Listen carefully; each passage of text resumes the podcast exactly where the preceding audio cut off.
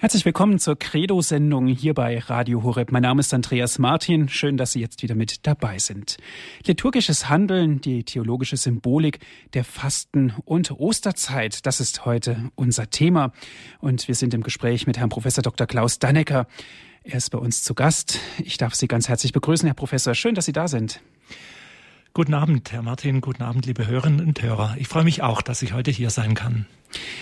Ich darf Sie noch kurz vorstellen. Sie sind Jahrgang 1963. Sie haben Luft- und Raumfahrttechnik in Stuttgart studiert, dann katholische Theologie und Liturgiewissenschaft in Tübingen und Rom. 1991 sind Sie dann zum Priester geweiht worden. 2004 war dann das Habilitationsstudium und seit Oktober 2007 sind Sie Professor Dannecker Ordinarius für Liturgiewissenschaft an der Theologischen Fakultät Trier und Leiter der wissenschaftlichen Abteilung des Deutschen Liturgischen Instituts. Die Fasten- und Osterzeit heißt ja in der liturgischen Fachsprache geprägte Zeit, im Gegensatz zur Zeit im Jahreskreis. Diese Zeit ist religiös sehr aufgeladen, denn das Zentrum unseres Glaubens, das Leiden, den Tod und die Auferstehung Christi, ist sozusagen ihr Zentrum. Unser Glaube verlangt danach, ausgedrückt zu werden, und er will natürlich auch gefeiert werden. Deshalb haben sich viele symbolische Ausdrucksweisen in dieser Zeit herausgebildet, Herr Professor Dannecker, Fastenzeit. Ich habe mich gefragt, warum eigentlich die Fastenzeit am Aschermittwoch beginnt. Wenn wir mal in die Feiertage hineinschauen, kirchliche wichtige Zeiten beginnen doch sonst immer mit einem Sonntag, wie zum Beispiel der Advent. Ja, diese Zeit ist geprägt und der Aschermittwoch ist auch nicht der ursprüngliche Beginn das sei vielleicht so vorweg schon gesagt.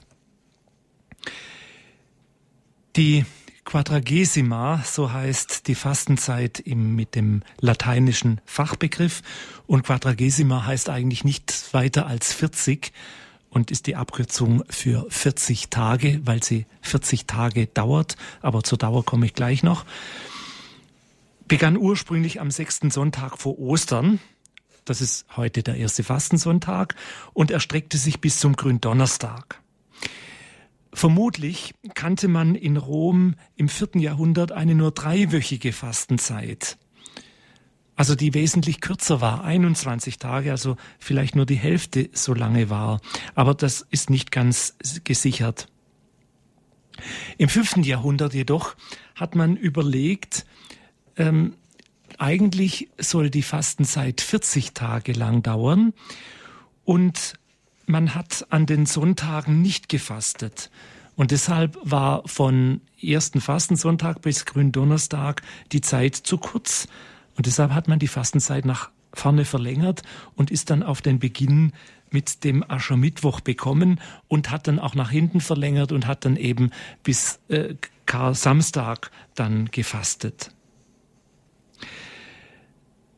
Später hat man dann äh, die, äh, den hinteren Teil wieder, also seit, seit ähm, ab Gründonnerstag wieder herausgelöst und kam dann zu Saal 36. Und ähm, nach hin und her lag dann der Beginn bei Aschermittwoch und dem seit dem sechsten Jahrhundert haben wir dann noch eine Vorfastenzeit, die dann also vor Aschermittwoch lag, aber liturgisch nie weiter ausgestaltet war, ähm, die aber seit der Neuordnung des Kirchenjahres 1969 wieder aufgegeben wurde. Ich habe schon ein paar Mal die 40 Tage angesprochen und es war ja den Leuten unheimlich wichtig, dass man 40 Tage gefastet hat. Wie ähm, ist diese Zeit zu begründen. Warum kommt man auf die 40 Tage? Die Zahl 40 ist mit Sicherheit vom, Vortrag, vom Vorbild Jesu Christi bestimmt. Jesus Christus ist in die Wüste gegangen und hat 40 Tage gefastet. Eine unheimlich lange Zeit. Man kann sich vorstellen, wie das gewesen ist. Und genau dieses Evangelium hören wir ja am Beginn der Fastenzeit wo dann auch Jesus in Versuchung geführt wurde nach diesen 40 Tagen. Wen wundert's, wer 40 Tage gefastet hat, der ist absolut platt und ähm, versuchbar. Aber Jesus hat es dann unheimlich gut dann damit auch in gewisser Weise unsere eigene Versuchbarkeit dargestellt, auf sich genommen und geheiligt und, und äh, erlöst letztlich.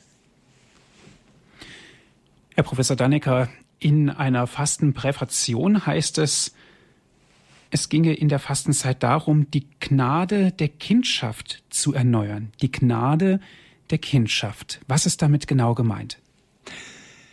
Danke für diese Frage. Mir gefällt der Ausdruck die Gnade der Kindschaft ziemlich gut, obwohl das sofort nicht leicht verständlich ist, was damit gemeint ist.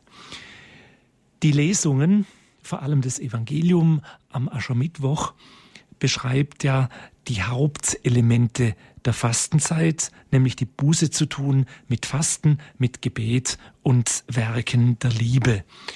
Vor allem aber sollen wir auch auf das Wort Gottes hören und im Hören auf das Wort uns selber wieder erneuern, wenn eben uns Gott Heil zuspricht, uns sein, seine Liebe zusagt und uns dazu einlädt, nicht wie vielleicht in den Tagen zuvor das nach außen gekehrte, sondern nach innen gekehrt zu sein, äh, hinhören auf mich selber. Wenn wir jetzt nochmal den Begriff Gnade der Kindschaft erneuern, damit in Zusammenhang bringen, ist mit dem Wort Kindschaft ja schon die Taufe ähm, intendiert und mit gemeint, denn unsere Gotteskindschaft beginnt ja mit der Taufe. Als Getaufte sind wir Kinder Gottes und damit Kinder des einen Vaters aufgenommen als seine geliebten Kinder. Die Taufe bewirkt die Vergebung der Sünden, aller Schuld, nicht nur der Erbschuld, sondern auch aller aktuell Begangenen. Wenn wir als Kinder getauft wurden, war da sicher nichts anderes da als die Erbschuld. Trotzdem ähm, haben wir irgendwann wieder danach ähm, nach unserer Taufe gesündigt und die Wiedereinsetzung in diese ursprüngliche Taufgnade geschieht in der sakramentalen Vergebung, die wir in der Beichte haben. Deshalb wird sie im Fachbegriff auch Reconciliatio benannt, also Wiederversöhnung mit Gott.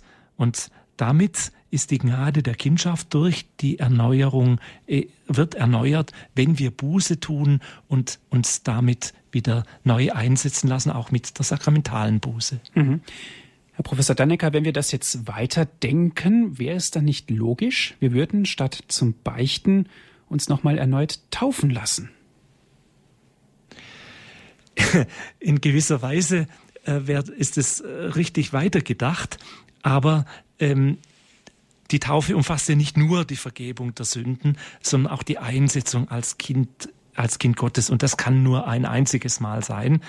Ähm, wir sind aufgenommen und Teil der Kirche und diese ganzen anderen Bedeutungen der Taufe, das ist ein einmaliger Vorgang, der ein für alle Mal gültig ist.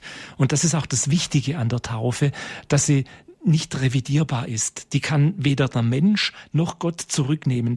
Er sagt ein für alle Mal zu, du bist mein geliebtes Kind, an dir habe ich gefallen und deshalb sage ich mich dir zu, sagt Gott zu uns und stehe treu zu dir.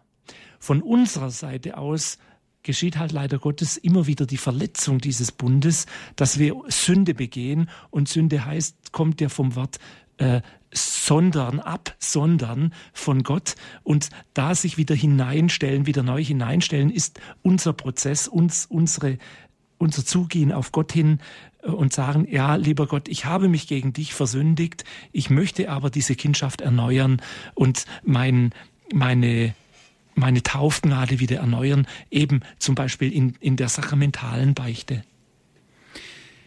Erneuerung des Bußsakramentes. Herr Professor Dannecker, es geht ja auch heute um die theologische Symbolik. Was sind denn die Zeichen der Buße in der Liturgie? Ja, die Liturgie in der Fastenzeit hat da eine ganze Bandbreite von verschiedenen Zeichen. Wenn wir zuerst einmal auf die äußerlichen Zeichen schauen, sind die Kirchen in der Fastenzeit weniger geschmückt oder sollen weniger geschmückt sein, also weniger Blumenschmuck. Von der Farbe her, von der liturgischen Farbe her, ist Violett dominierend. Violett als Farbe der Erwartung und der Buße, also keine, keine helle Farbe, keine glänzende Farbe, sondern eher eine sehr gedeckte Farbe. Ähm, wir warten darauf, auf das Osterfest, genauso wie im Advent. Da warten wir auf die Ankunft Jesu Christi, äh, so dass also Violett eine Farbe der Erwartung ist. Von der liturgischen Gestaltung her, wenn, wenn wir jetzt mal vom, vom optischen weiter weggehen, dann ähm, verzichtet die Liturgie in der ganzen Oster, in der ganzen Fastenzeit auf das Halleluja. Es gibt kein Gloria, außer an den Hochfesten, an den wenigen, die äh, das Kirchenjahr jetzt noch kennt. Es soll auch keine festliche Musik sein. Die Orgel soll nur zur Begleitung des Gesanges dienen, aber nicht eigen, ähm, eigenartig aufscheinen. Ähm, Und vor allem auch die Lesungen, die ausgewählt sind in der Fastenzeit, zeigen ähm, Wege auf zur Buße und Umkehr. Insofern ist das eine ganz, ganze große Bandbreite verschiedener Zeichen, die die Fastenzeit hier ähm, hält und zeigt und damit auch ähm, sich absetzt von anderen Zeichen in, von anderen Zeiten im Kirchenjahr.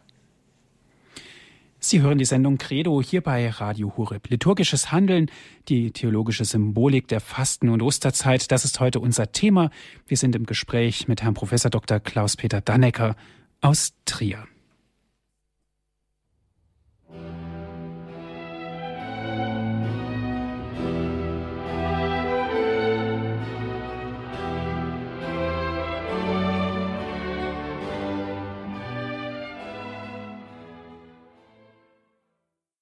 Sie hören die Sendung Credo hier bei Radio Horeb. Mein Name ist Andreas Martin. Schön, dass Sie jetzt mit dabei sind. Liturgisches Handeln, die theologische Symbolik der Fasten- und Osterzeit, das ist heute unser Thema. Wir sprechen heute mit Herrn Professor Dr. Klaus-Peter Dannecker aus Trier. Er ist heute zu Gast bei uns im Studio. Herr Professor Dannecker, wenn wir mal uns in manchen Gemeinden umschauen, in der Fastenzeit ist es üblich, am fünften Fastensonntag die Kreuze zu verhüllen. Welchen Hintergrund hat es? Das ist ein sehr alter Brauch, ein sehr schöner Brauch, wie ich finde, der in vielen Gemeinden noch aufrechterhalten wird. Hintergrund ist eigentlich zunächst einmal für unsere heutige unseren heutigen Umgang mit dem Kreuz nicht verständlich. Denn wenn wir heute ein Kreuz anschauen, dann hängt da ein leidender Christus je nachdem, aus welcher Epoche er stammt, oft dann Blut überströmt oder eben ein leidender, sterbender Christus. Das war nicht immer so. In der Entwicklung der Kreuzesdarstellungen war nämlich das Kreuz zuerst gar nicht ein Symbol des Todes und des Leidens, sondern das Kreuz war das Zeichen des Sieges. Christus war am Kreuz und ist auferstanden. Und deshalb hat man sehr lange Zeit Kreuze ohne Korpus, ohne leidenden Christus dargestellt.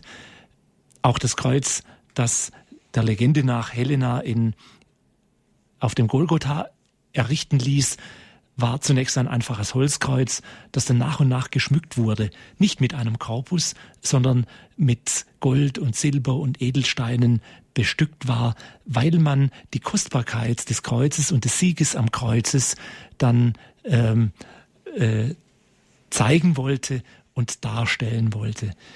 Und für die Fastenzeit kann natürlich ein solches Siegeskreuz mit dem glorreichen, auferstandenen Christus nicht gelten. Und deshalb musste man zur Trauer und zur Fastenzeit diese Kreuze verhüllen. Aus dieser Zeit stammt dann noch ähm, die Sitte, die Bilder, die Schönheit auch in den Kirchen zu verhüllen. Und es wurden ja nicht nur die Kreuze verhüllt, sondern alle Bilder. In manchen ähm, Kirchen gibt es ja die, die aufklappbaren Altäre, die dann zugeklappt werden, um, um die kostbaren Schnitzereien und Bilder zu verdecken und die tragen dann auf der Rückseite, die dann in der Fastenzeit sichtbar sind, sehr einfache Darstellungen, die für die Fastenzeit viel angemessener sind. Man kann natürlich fragen, ob es sinnvoll ist, gerade ein Leidenskreuz dann in der Fastenzeit zu verhüllen. Äh, diese Frage ist durchaus angemessen und es gibt auch einige Gemeinden, in denen die Kreuze überhaupt nicht mehr verhüllt wird. Aber ich halte es doch doch für einen sehr schönen Brauch, wenigstens zwei Wochen im Jahr das Kreuz sich mal aus dem Blick zu nehmen. Denn dann ist es wie mit anderen Dingen, die man fastet, nimmt man sie an Ostern wieder ganz neu und anders wahr. Ich nehme das Kreuz wieder viel deutlicher als Kostbarkeit wahr, wenn ich es einmal 14 Tage lang nicht gesehen habe. Genauso, ich singe in der Fastenzeit kein Halleluja. Die ganze Kirche fastet das Halleluja. Und was wäre äh, das, das feierliche, dreifach steigende Osterhalleluja in der Osternacht, wenn wir bis am Tag vorher das einfache Halleluja gesungen hätten? das würde überhaupt nicht so wirken, würde überhaupt nicht so ankommen in unseren Herzen, wie wenn wir eben dann die 40 Tage der Fastenzeit das Halleluja nicht gesungen haben. Und so ist es auch eben mit den Bildern, also im Grunde ein Fasten mit den Augen. Ein Fasten mit den Augen, Herr Professor Dannecker. Sie sprachen auch vom Kreuz, auch als Zeichen des Sieges. Das finde ich sehr beeindruckend. Ein Zeichen der Hoffnung kann man natürlich auch sagen. Schauen wir auf viele Menschen, die tragen ein Kreuz an sich. Sie tragen es als Kette, als Anhänger, nicht zuletzt natürlich auch die Kleriker, die es am Revers tragen. Ist da irgendeine Parallelität zu sehen? Ja, sicher. Ähm, die Parallelität besteht darin, dass das Kreuz sozusagen das Signet des, des Christentums ist. Mit dem Kreuz verbinden wir sofort das Christentum. Äh, das ist ähm, unser Logo, die Corporate Identity, wie, wie, man heute vielleicht sagen würde, von uns Christen. Ähm, und das macht uns erkennbar und das ist auch gut so, weil es unser zentrales, ähm, unser zentrales Triumph ist. Das Kreuz steht dafür, dass Christus den Tod überwunden hat. Und da hinein stellen auch wir uns, wenn wir ein Kreuz tragen, ähm, am Revers oder als Kettchen um den Hals. Und jedes Mal, wenn ich das selber sehe oder, oder ein anderes Kreuz sehe, darf ich mich dran erinnern, ja, ich stehe in, selber in diesem Kreuz und in dieser Erlösung. Mhm. Kreuz als Siegeszeichen. Herr Professor Dannecker, schauen wir auf die hohen Tage, der Palmsonntag beispielsweise. Jesus ist in die Stadt Jerusalem gegangen als König. Da in dieser Feier, in dieser Messfeier an, an Palmsonntag wird gnadenlos, Klammer auf, Klammer zu, die Passion gelesen. Ein Paradoxum ist es doch. Das ist richtig. Das ist das Paradox des Palmsonntags. Das ist auch das Schöne an der Palmsonntagsliturgie, wie ich finde. Ähm, wir haben zuerst den, den Ruf ähm, der Kinder, die die Palmen streuen, die die Kleider ausbreiten, die den, ähm, die dem König Hosanna singen und ihn willkommen heißen in seiner Stadt, in seiner Regierungsstadt. Und dann schwenkt die Liturgie um und berichtet dann auch von der Passion bis hin zum Kreuz und von der Grablegung. Der Palmsonntag ist der Eintritt, das Tor in die heilige Woche, in die Karwoche und nimmt wie bei einer Oper in der Ouvertüre alle Themen schon einmal anspielt, die ganzen Themen an, die in der Karwoche schon einmal auftauchen. Die freudige Huldigung des Jesus, der König ist, aber auch die bittere Ablehnung Jesu, der Gottesknecht ist ein ganz wichtiges Thema, das auftaucht am Palmsonntag. Wir hören die erste Lesung aus dem Buch Jesaja, das dritte Gottesknechtslied. Der Gottesknecht, der für das Volk leidet, der sich hingibt für das Volk. Und damit ähm, bildet sozusagen der, der Karfreitag, Entschuldigung, der Palmsonntag eine, einen Eintritt in, in, mit Jesus durch diese Karwoche zu gehen. Er bietet sich mir an. Er sagt, ich, der Knecht Gottes, der Sohn Gottes leide für dich. Das nehme ich alles auf mich. Ich halte mich hin, um für dich zu leiden. Und was machst du? Schreist du auch, kreuzige ihn? Das ist die Botschaft, die uns der Palmsonntag mitgibt und hineinführt in diese ganze Karwoche, die uns ja doch dazu einlädt, den Jesus ganz eng nachzufolgen und vor allem dann auch äh, in, im, äh, dann in, im zweiten Teil der Karwoche dann auch ganz eng mitzugehen und auch begleitet mit den liturgischen Feiern. Wird uns also am Palmsonntag schon mal vor Augen geführt, was uns eigentlich erwartet? Ja, ja. Es wird erwartet so angespielt die verschiedenen Themen, die kommen werden, ähm, die dann im Laufe der Karwoche dann noch vertieft werden, vervollständigt werden. Und so werden wir Schritt für Schritt von der Liturgie mit hineingenommen in das Geschehen der heiligen Woche. Können wir auch sagen, am Palmsonntag wird uns unser eigenes Leben mit Tod und Auferstehung vor Augen geführt? Ja, es wird uns vor Augen geführt und wir werden auch hingeführt, weil es wieder aufkommt, dann eben bis hin zur Osternacht, ähm, wo, wo wir dann auch auf, um die Entscheidung gebetet werden, gebeten werden. Wem folgst du jetzt? Schreist du kreuzige ihn oder huldigst du ihm? Stellst du dich in das Leben Christi oder eben nicht?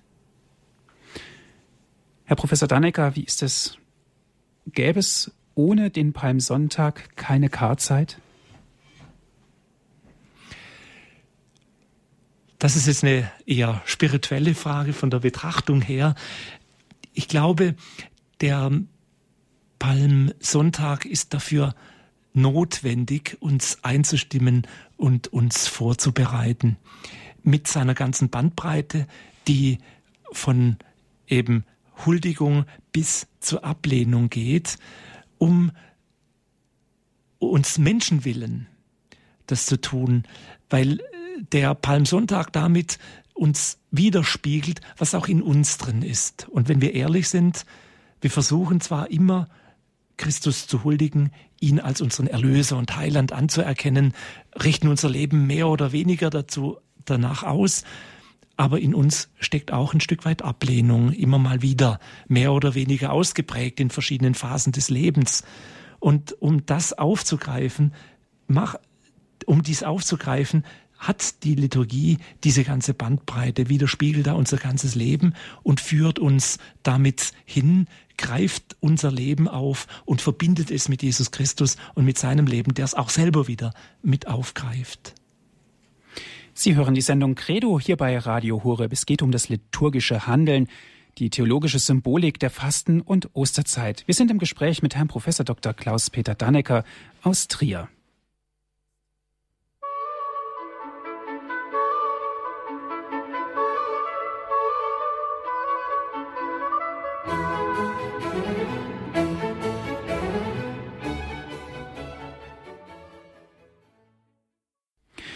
Herzlich willkommen zur Credo-Sendung hier bei Radio Horeb. Liturgisches Handeln, die theologische Symbolik der Fasten- und Osterzeit, das ist heute unser Thema.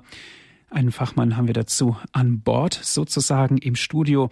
Es ist Herr Professor Dr. Klaus-Peter Dannecker, Liturgiewissenschaftler aus Trier.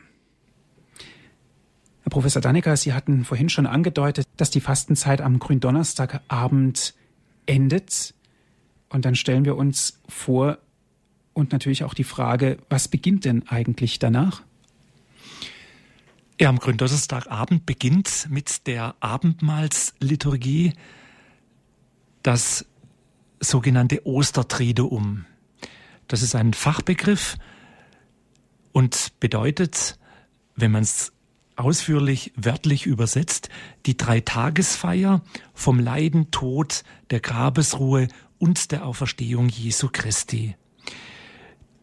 Dieses Ostertriduum ist der Kern des Kirchenjahres, also das absolut, der absolute Kern auch unseres Glaubens, denn darin feiern wir das Zentrum unseres Glaubens. Christus leidet für uns Menschen, er gibt sich am Kreuz hin, er stirbt sogar und aufersteht wieder, nachdem er ähm, im Grab gelegen hat.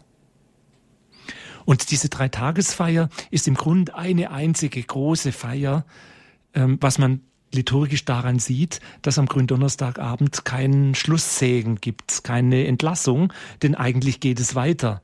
Und am, am Karfreitag genauso. Es gibt keinen richtigen Beginn und kein richtiges Ende. Und erst wieder am Ende der Osternacht gibt es einen Segen, weil es im Grunde eine einzige Feier ist, die wir da feiern und so ganz eng mit Jesus durch diese Tage gehen. Ähm, angefangen eben von der Abendmahlsfeier am Gründonnerstagabend. Gründonnerstag, Karfreitag, Kar-Samstag und schließlich die Auferstehung. Das deutet alles auf dieses hohe Fest, auf diese Feier hin. Herr Professor, können Sie uns bitte die drei Tage, dieses Triduum kurz charakterisieren? Ja, ähm, der Gründonnerstag ist, wie ich schon sagte, die Einsetzung des Abendmahles oder wie es im Messbuch heißt, die Messe vom letzten Abendmahl. In dieser Messe wird die, das Kreuzesopfer Jesu Christi sakramental vorweggenommen. Das ist eine, eine sehr interessante Formulierung und eine wichtige Feststellung, denn wenn wir heute Messe feiern, dann ähm, tun wir das ja in der Form eines Males, wenn auch eine sehr, äh, eines sehr stilisierten Males. Ähm, aber wir feiern das Kreuzesopfer Jesu Christi. Da unterscheiden wir ähm, von der Liturgiewissenschaft, Liturgiewissenschaft her den Sinngehalt, das ist das Kreuzesopfer, und die Feiergestalt, das ist das Mahl. Wenn es auch ein stilisiertes Mahl ist. Ähm, und ähm, in, in diesem Mahl hat Jesus selber gesagt, dies ist mein Leib, dies ist mein Blut, das für euch hingegeben wird, das äh, die Sünde der Welt ähm, auf sich nimmt und damit auch heiligt und erlöst. Das ist die, die wichtige, wichtigste Feststellung für äh, das äh, Abendmahl, Jesus selber wählt diese Form aus. Jesus selber wählt Brot und Wein. Das ist nicht irgendeine Erfindung, die im Belieben des Menschen steht äh, oder im Belieben der Kirche steht, ähm, äh, sondern er wählt die Zeichen, unter denen dann sein sein Opfer sakramental vergegenwärtigt werden soll. Und das ist das, was wir tun, denn er gibt ja den Auftrag, tut dies zu meinem Gedächtnis.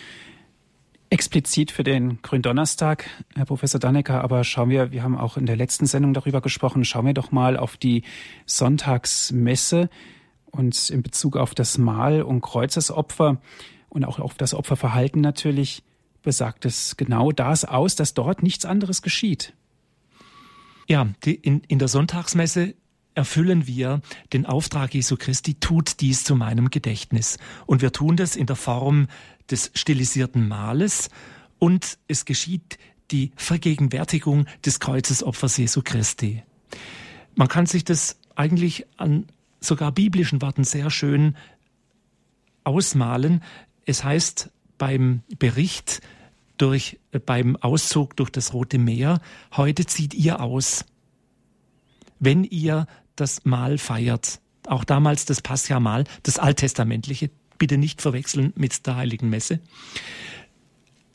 Aber das Konzept, das Verständnis ist das gleiche. Wir feiern ein Mahl und diese göttliche, das göttliche Heilswirken, damals der Durchzug durch das Rote Meer, heute die Erlösung durch Jesu Christi, wird in diesem Mahl, in dieser Feier vergegenwärtigt und, und ähm, gegenwärtig. Und wenn wir heute die heilige Messe feiern, ist das genauso, wie wenn wir damals im Abendmahlsaal dabei gewesen wären oder wenn wir am Kreuzesopfer Jesu ähm, teilgenommen hätten. Von der Wirkung her.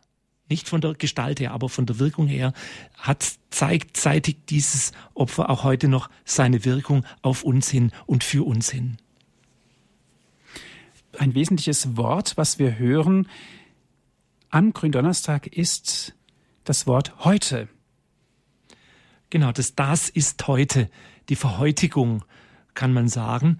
Ähm, äh, das ist im, im Einsetzungsbericht, im sogenannten Einsetzungsbericht, ähm, ist es eine Besonderheit am Gründonnerstag, ähm, an dem kommt an jedem Gründonnerstag vor, dass dieses Kreuzesopfer für heute seine Wirkung entfaltet. Natürlich ist es nicht das nachgespielt für heute, aber die Wirkung, die sagt uns Gott für hier und heute und jetzt zu. Das, was er damals ein für alle Mal, so wie es im Hebräerbrief formuliert ist, für uns am Kreuz gewirkt hat, dass dieses Opfer, dieses Kreuzesopfer Jesu Christi entfaltet seine Wirkung im Hier und Jetzt. Das heißt also nicht nur mal einmal geschieht, wir essen was gemeinsam, um es jetzt mal ganz platt auszudrücken, sondern es geschieht wesentlich mehr.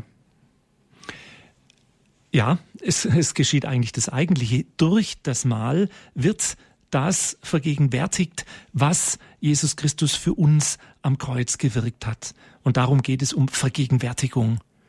Vergegenwärtigung des Kreuzesopfer Jesu Christi. Der Hebräerbrief sagt, das ist ein für alle Mal geschehen, das ist unüberbietbar und nicht wiederholbar, sondern es wird vergegenwärtigt. Ähm, das ist die, die Aussage, die wir machen können. Ähm, wir können als Menschen auch in einer noch so schönen und noch so tollen Feier dem Opfer Jesu Christi nichts hinzufügen, das auch nicht in irgendeiner Weise ähm, verändern oder, oder wiederholen oder sonst etwas. Wir können es nur uns hineinstellen in den Gnadenstrom, den er uns eröffnet hat und in seiner Feier vergegenwärtigen, damit das im Hier und Jetzt seine Wirkung entfaltet und gegenwärtig wird. Das Kreuzesopfer Jesu Christi wird für uns vergegenwärtigt. Dann geht es weiter am Karfreitag. Der Gründonnerstag wird abgeschlossen. Es gibt keinen Friedensgruß, es gibt keine Entlassung, haben Sie gesagt. Die drei Tage sind im Grunde genommen eine große Feier. Gehen wir einen Schritt weiter und schauen auf den Karfreitag, Herr Professor.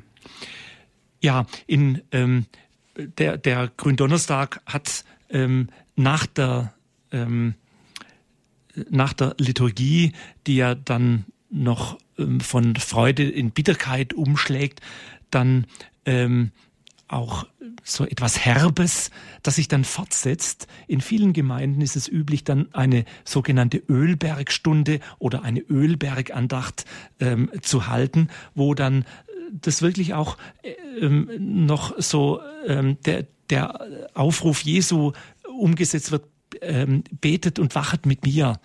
Ähm, auch der entsprechende Evangeliumsbericht ähm, gibt es ja dazu. Und ähm, das geht dann über in den Karfreitag, in das bittere Leiden und den Tod Christi. Ähm, die Liturgie des Karfreitags kann man als ganz eigenartige Form ähm, beschreiben, denn ähm, der Karfreitag kennt ja im Grund keine Eröffnung, sondern es geht los sofort mit einem Gebet, ohne alles andere. Der Einzug beginnt mit der Prostratio, die an sich ja schon wieder ein, ein wahnsinnig starkes Symbol ist, wenn sich der Priester mit seiner Assistenz auf den Boden wirft äh, und um damit zu zeigt, ähm, die, die, die, die Hingabe, äh, die, die Verehrung und dann kommt sofort ein Gebet ohne weitere Begrüßung, weil wir in der einen Feier drinstecken, geht es einfach weiter mit Gebet. Wichtig ist auch die Messfarbe zu erwähnen. An Karfreitag ist nicht violett wie zuvor, sondern die Farbe Rot. Welche Bedeutung hat das Rot? Das Rot ähm, kann man äh, als das äh, Blutrot ähm, das Blut erkennen, das Jesus für uns ver vergossen hat. Herr Professor, das Leiden wird uns deutlich und den Tod wird uns deutlich an Karfreitag vor Augen geführt. Es ist ein Wortgottesdienst.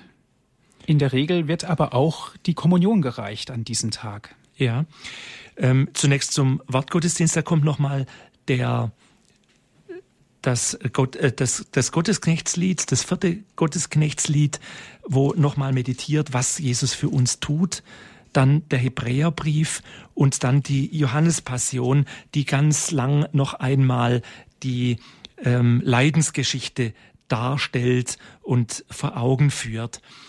Ähm, es folgt dann die, die großen Fürbitten, die über 1200 Jahre hinweg die einzige Fürbitten waren, die überhaupt noch in der Liturgie übrig geblieben waren. In der Messe wurden sie lange Zeit nicht mehr ähm, gebetet, weil das Volk kaum noch oder überhaupt nicht beteiligt war.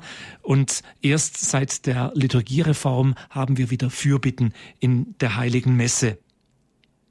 Außer eben die großen Fürbitten, wo, wo sozusagen dann Jesus ans Kreuz die Not der Menschheit geheftet wird.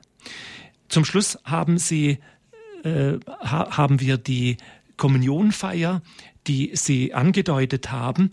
Ähm, mittlerweile ist es ja immer mal wieder die Diskussion, hat diese Kommunionfeier überhaupt hier einen Ort? Ist es sinnvoll, ähm, im Grunde die Kommunion zu reichen, die ja Frucht der Auferstehung ist? Man kann so oder so darüber denken. Es gibt gute Gründe dafür, es gibt aber auch genauso gute Gründe dagegen. Historisch gesehen gab es beides. Wir hatten also bis ähm, ins hohe Mittelalter Zeug, haben wir Zeugnisse für eine Kommunionspendung auch an das Volk. Die Liturgiegeschichte hat das dann verloren mit dem allgemeinen Rückgang der Kommunion und dann hat nur noch der Priester kommuniziert. Das hat dann die äh, Trienter Liturgiereform zum Verbot einer gläubigen Kommunion gemacht. Da durfte dann nur noch der Priester kommunizieren. Und äh, nach der Liturgiereform des Zweiten Vatikanischen Konzils hat man dann die Kommunion für alle eingeführt. Aber verpflicht, also nicht, nicht, keiner muss kommunizieren, aber es ist ein fester Bestandteil der Feier am Karfreitag. Natürlich gibt es Überlegungen, die fakultativ zu machen, aber das Messbuch sieht es so vor, ohne Wahlmöglichkeit. Schauen wir weiter. Es kommt ein Tag der großen Stille in der Kirche, Herr Professor Dannecker, der Kar-Samstag. Ja, am Kar-Samstag, wenn man da ins Messbuch hineinschaut, steht nichts drin. Es gibt keine Feier am Kar-Samstag. Es ist der Tag der Grabesruhe und es heißt dann nur, ähm, der Karfsamstag ist ein stiller Tag ohne liturgische Feier. Nur die Tagzeiten werden gebetet. Die Tagzeiten ist das Stundengebet der ähm, Gläubigen, der Ordensleute, der Priester, das gebetet wird. Theologisch ist es vielleicht sogar der wichtigste Tag. Die Liturgie kann es nicht mehr ausdrücken. Wir können es nicht mehr ausdrücken, was da passiert ist. Jesus Christus ist tot er liegt im Grab und das Glaubensbekenntnis sagt, hinabgestiegen in das Reich des Todes. Vielleicht ist in diesen wenigen Worten ausgedrückt, was der Karsamstag will. Wenn Jesus Christus hinabgestiegen ist in das Reich des Todes, tut er das, um auch dort sein Erlösungswerk zu vollziehen. Er steigt hinab in das Reich des Todes, weil es eben vor seiner Zeit Menschen gibt, Adam und Eva, von Adam und Eva angefangen, bis eben zu den Menschen, die vor ihm gestorben sind, die auch erlöst werden müssen. Und das ist genau das, was er da tut. Die Ostkirche stellt das wunderschön auf der Osterikone dar, wo Jesus an beiden Händen Adam und Eva mit hinaufreißt, mit seiner Auferstehung hinaufreißt in, zum neuen und, und, und zum ewigen Leben und dabei auf den Toren des Hades steht. Man sieht dann noch die Schlüssel, die zerbrochen sind, die, die Fesseln, die zerbrochen sind, die Jesus in, an diesem, an diesem Kar-Samstag, so kann man sich das vorstellen, dann bewirkt. Es gibt keine Feier, nur die Liturgie. Die Stundengebete werden gefeiert, Herr Professor Dannecker. In vielen Gemeinden ist es aber üblich, Trauermetten zu halten. Ja, die Trauermetten sind ein Teil dessen, was man, was ich vorher als Tagzeitenliturgie äh, bezeichnet habe. Ein sehr alter Teil. Ähm, Im Kloster wird es jeden Tag gebetet, nicht als Trauermetten, aber die Mette oder Matutin, daher auch das Wort Mette, ähm, beziehungsweise Lesehore sagt man auch dazu oder Nocturn, je nachdem, wann man es betet. Äh, in vielen Klöstern ist es üblich, die nachts zu beten, äh, wenn auch nicht mehr auf aber manche Klöster machen das auch, dass sie mitten in der Nacht aufstehen, die, die Nocturnen äh, beten und dann wieder weiter schlafen, beziehungsweise am sehr frühen Morgen ähm, das gebetet wird. Ähm, in der Nocturne werden Psalmen gebetet, in der Trauermette Psalmen gebetet, die ähm, an den Tagen, an den äh, Kartagen, die Lamentationes Jeremia, also die Klagelieder aus dem Buch Jeremia werden vorgetragen oder im Idealfall auch vorgesungen mit wunderschönen Melodien, die sich bis heute erhalten haben und so versucht das Leiden Christi sich zu vergegenwärtigen.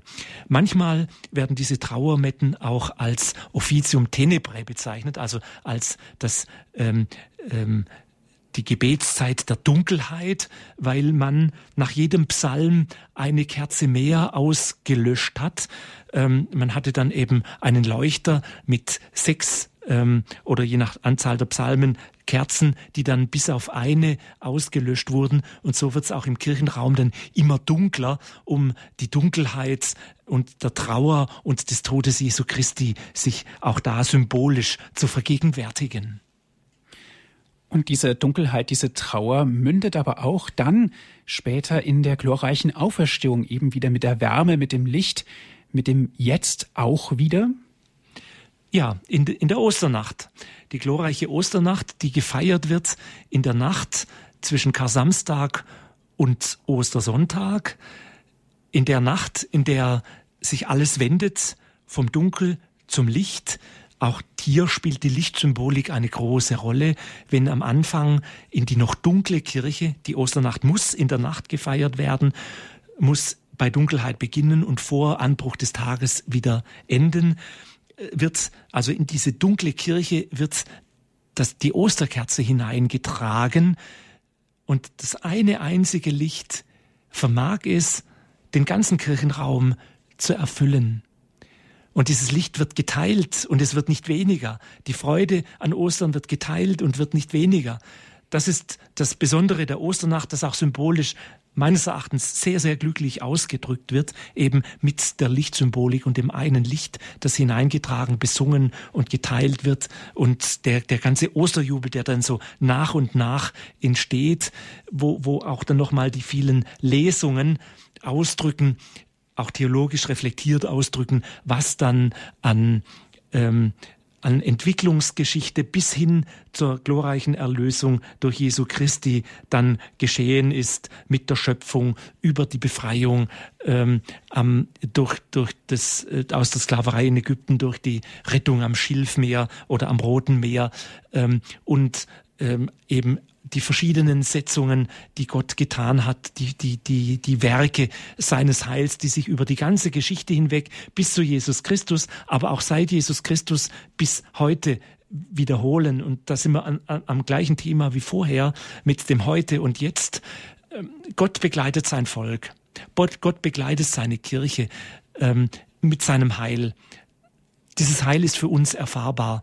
Die ganze Kirchengeschichte bis heute, bis jetzt ist eine Geschichte des Heiles, in der sich das Heil Gottes ereignen will und ereignbar bleibt. Und eines dieser Ereignisse ist die Liturgie, in der dieses Heil wieder neu für uns gegenwärtig wird, in der wir wieder teilhaftig werden dieses Heiles, in der sich, wie wir vorher schon gesagt haben, die Gnade der Kindschaft auch erneuert. Ja, danke schön, Herr Professor Dannecker, bis hierhin. Liebe Hörerinnen und Hörer, Sie haben jetzt die Möglichkeit, mit uns, mit Professor Dannecker ins Gespräch zu kommen.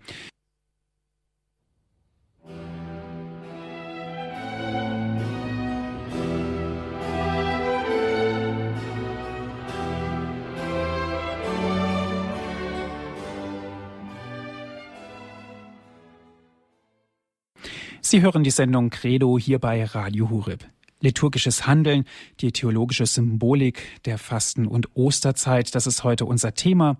Wir sind im Gespräch mit Herrn Professor Dr. Klaus-Peter Dannecker aus Trier. Gerne dürfen Sie jetzt mitsprechen, liebe Hörerinnen und Hörer. Eine erste Hörerin darf ich begrüßen. Es ist Frau Fechler. Sie ruft an aus Ankum. Grüß Gott, Frau Fechler. Grüß Gott, Herr Martin. Grüß Gott, Herr Professor Dannecker. Grüß Gott, Frau Fechler. Ja, es wird ja in den letzten Jahren wurde dann doch öfters betont, dass die Sonntage keine äh, Fasttage sind. Ich finde immer, das ist ziemlich überflüssig, denn ähm, also früher als Kind wusste ich das nie. Und da war es eben die Fastenzeit, ob das nun vier Tage länger sind oder weniger, das spielte keine Rolle. Und ähm, ich finde, wir haben auch, äh, wenn man das vergleicht, glaube ich, die, unsere Fastenzeit mit der Fastenzeit vor dem Hochmittelalter, wo die das ja doch, wenn man das so liest, ernster genommen haben. Heute ist es sicher auch unterschiedlich. Es gibt auch noch Leute, die es sehr ernst nehmen. Und ich denke, die Kartäuser bestimmt auch noch ernster als unser eins. Aber da, die mussten ja eigentlich die Sonntage, die brauchten die Sonntage. Wenn man dann so liest, sie mussten verzichten auf Fleisch, das ist kein Problem, aber ähm, ja auch auf Eier, auf Butter, auf, auf Käse, auf Milch. Also ich denke, die brauchten die Sonntage, um überhaupt mal aufzu, ja, etwas zu sich zu nehmen, was sie auch stärkt. Die armen Leute hatten sowieso nicht viel und ähm, damit sie dann zu Ostern überhaupt das Halleluja noch singen konnten. Denn die haben auch, auch in den Klöstern, wenn das so, wo das ja doch, wo Disziplin herrschte, dass auch, auch da sehr ernst genommen wurde, dass sie wirklich auch den Gürtel enger schnallen mussten dann. Aber bei heute, es geht in Heilfasten über und das hat dann nicht mehr die Beziehung zu Jesus. Dieses Heilfasten ist heute auch verbreitet, aber dass man das mit diesem kirchlichen Fasten, äh, das uns ja doch näher zu Christus bringen soll, auch zu, zu dem, was er für uns getan hat. Ich glaube, da ist es doch ein bisschen weiter weg, wenn es auch gesund, der Gesundheit gut tut. Dann die Frage, also Herr Martin, Sie sagten ja Mittwoch, warum Mittwoch? Kann das nicht auch sein, dass man ja auch schon sehr früh Mittwoch und Freitag als Fasttage hatte? Also schon, äh, ja, in der Didache wird das schon angeraten. Und ähm, da hatte der Mittwoch ja auch schon so eine besondere Bedeutung. Und die Quartembertage sind das eigentlich, äh, sind die ganz unter den Tisch gefallen, die man früher auch als Fasttage hatte. Wir haben ja jetzt nur noch den Aschermittwoch und den Karfreitag. Ähm, und vielleicht hätte man auch noch vielleicht das Hungertuch, was ja heute doch viel stärker wieder in den Kirchen zu sehen ist, und da gibt es, dauert jetzt auch zu lange. Wir haben ja in diesem Jahr ein besonders äh, farblich schönes auch, was das auch ein bisschen die Fastenzeit nicht so, so violett trüb erscheinen lässt. Äh, was uns ja dann auch verbindet mit den Ländern, mit denen wir besonders verbunden sind, auch durch die Miserio-Kollekte und überhaupt auch so. Und dann äh, warum, äh, ja, Sie haben gesagt, das Triduum, die Fastenzeit endet mit dem Gottesdienst am Gründonnerstag. Das ist eigentlich schon ein bisschen verwunderlich, weil ja dann erst der Fasttag kommt, Karfreitag. Und äh, dass man ja auch, da wundert man sich, dass dann die Fastenzeit zu Ende ist. Ja, aber das ist ja doch der Fasttag eigentlich. Mhm. Und dann noch dieses Triduum, wann endet das dann? Endet es mit dem mit der Osternachtsfeier oder endet es mit dem Ostergottesdienst am Sonntagabend? Denn manche Leute gehen ja auch erst am Sonntagabend mhm. Ostern vielleicht in die Kirche, in die Heilige Messe. Und wir haben ja dazu auch noch bei uns in Deutschland den Ostermontag, den sie ja auch in vielen Ländern nicht haben. Gut, Frau Fechler, eine, eine, Menge Fragen, die Sie haben. Jetzt geben wir dem Professor Dannecker die Chance, auch mal zu antworten. Herr Professor. Ja, ich habe äh, versucht, mir kurz Ihre Fragen mitzuschreiben, damit ich nichts vergesse. Schön. Äh, zunächst einmal, das Triduum endet am Ostersonntagabend mit der Vesper. Mhm. Ähm, so ist es definiert. Man muss mit diesen Definitionen der liturgischen Zeiten immer ein bisschen vorsichtig sein. Das ist wichtig zur Orientierung, aber man darf das auch nicht, nicht zu hoch hängen. Aber die Osterzeit selber beginnt ja dann schon praktisch mit der, mit der Osternachtfeier, sodass wir da sowieso überlappend zwei Seiten haben, was man sonst versucht äh, zu vermeiden. Ähm, mit dem mit der Osternacht beginnt aber auch die Osteroktav. Da kann man ja die große und die kleine Oktav unterscheiden. Die kleine Oktav ist die achttägige Osterfeier, die von Ostersonntag bis ersten, äh, bis zweiten Sonntag, äh, zweiten Ostersonntag geht, also bis Weißen Sonntag. Und dann die große ähm, Oktav, die dann geht bis Pfingsten äh, so dass das Osterfest im Grunde ja 50 Tage lang dauert, von Ostern bis Pfingsten. Und erst äh, das Pfingstfest selber ist der große Abschluss des ähm, Osterfestes, auch mit der Verständigung oder äh, des Ostergeschehens, dass er, wo Jesus sagt, ja, ich, ich schicke euch einen Beistand, der bleibt, also Ostern soll bleiben, das soll nicht nur ein punktuelles Ereignis sein. Das also zum Ende des Triduums. Dann haben sie nach dem Fasten gefragt. Fasten kann man ja nicht nur ähm, durch ähm, äh, Nahrungsverzicht oder Heilfasten oder wie, wie auch immer. Ich denke, dass man da mittlerweile eine sehr schöne Bandbreite hat, auch Fasten zu gehen. Und wie Sie richtig sagen, es geht da darum, äh, wieder Christus nahe zu kommen. Und mir scheint es zum Beispiel äh, vielleicht viel sinnvoller zu sein. Ähm, äh, ich glaube, wir sind hier sicher gut ernährt und aber mittlerweile denke ich auch, viele Menschen achten ständig auf ihre Nahrung, dass sie, dass sie sich gut ernähren. Ähm, ähm, meines Erachtens ist auch die geistliche Nahrung wichtig, äh, die man auch ins Fasten mit ins, ins Kühl ziehen sollte. Mit was beschäftige ich meinen Geist? Ist es immer das, was mir dient? Oder ist es dann nicht viel Unrat oder auch nicht Völlerei? Warum schaue ich mir so viel Zeug im Internet an oder Filme? Oder kann ich nicht mal Fernsehfasten oder Nachrichtenfasten oder sonst irgendetwas? Also nur um, um das Ding noch ein bisschen äh, aufzumachen. Die, äh, da kann man natürlich e äh, ewig diskutieren, was da, was da ist. Aber was, was führt mich tatsächlich zu Jesus Christus? Da muss man zuerst einmal selbstkritisch hingehen. Ähm, dann haben Sie das Hungertuch angesprochen. Das habe ich vorher ähm, vergessen zu erwähnen. Die Hungertücher sind ähm, Nachfahren dieser Verhülltücher. Äh, oft sind sie ja violett, aber oft auch ausgeprägt und sind ja in, in eine gewisse Renaissance gekommen. Aber dann fast schon wieder auch nicht mehr Augenfasten, sondern dann äh, wieder, wieder etwas für sich selber. Ähm, dann haben sie noch nach den Quartembern gefragt. Es gibt nach wie vor äh, die vier Quartember zu Beginn der Jahreszeiten, die ursprünglich ja mal ein Gebet um gute Witterung waren. Ähm, äh, eine Fastenpflicht gibt's dafür nicht mehr, aber die stehen nach wie vor im Messbuch drin und in den liturgischen Kalendern. Ich kenne Gemeinden, äh, wo sie gepflegt werden, aber ich kenne die meisten, die ich kenne, pflegen diese Quartemper nicht mehr, was im Grund auch schade ist, aber man hat da versuch, vermutlich keine zeitgemäße Form gefunden, um das Anliegen ähm, auch ähm, der günstigen Witterung, das nach wie vor ein wichtiges Anliegen ist, ähm, dann umzusetzen bzw. zu verbreitern in Anliegen, die auch eine große äh, die die große Mehrheit der Menschen dann betreffen und beschäftigen und, und, und weiterführen. Dankeschön, Herr Professor Dannecker. Frau Fechler, Ihre Fragen sind beantwortet. Naja, nicht alle. Nicht ja, alle. Doch, die, die ich gestellt habe schon. Gut. Ja, danke schön. Ja, alles Gute für Sie. Alles danke. Gute. Ja. Ja, Herr Professor Dannecker, die Sendezeit ist nun wieder weit fortgeschritten. Eine Frage dennoch. Ostern ist das Zentrum unseres Glaubens und wenn wir uns mal ganz reell der Frage stellen, ist es eigentlich nicht zu wenig, wenn wir das Osterfest in dieser Art und Weise nur einmal im Jahr begehen? Ja, sicher ist es viel zu wenig. Ähm, Im Grunde, äh, was ich schon angedeutet habe, ähm, haben wir die, die, die große Osterfeier am Ostersonntag bis Pfingsten mit dem ähm, mit der Oktav.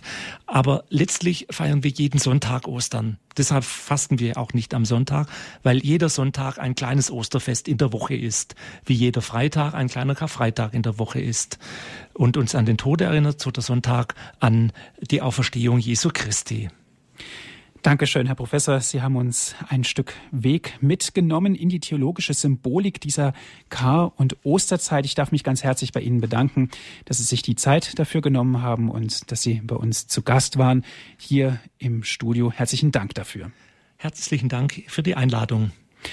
Danke auch an Sie, liebe Hörerinnen und Hörer, dass Sie mit dabei gewesen sind. Wie immer gibt es die Sendung auch zum Nachhören auf CD 08323 96 75120 ist die Telefonnummer unseres CD-Dienstes 08323 9675 120 und wenn Sie von außerhalb Deutschlands anrufen 0049 vorab wählen 8323 9675 120. Dort gibt es die Sendung zum Nachhören auf CD. Vielleicht auch ein schönes Geschenk zu Ostern, diese CD auch weiterzugeben. Auf unserer Internetseite gibt es auch diese Sendung zum Herunterladen auf den Computer. Nutzen Sie dazu unser Download- und Podcast-Angebot. www.hore.org ist unsere Internetadresse.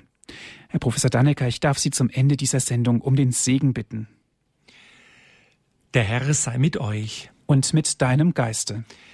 Ich segne und behüte euch der allmächtige und uns liebende Gott, der Vater und der Sohn und der Heilige Geist. Amen. Es verabschiedet sich Ihr Andreas Martin.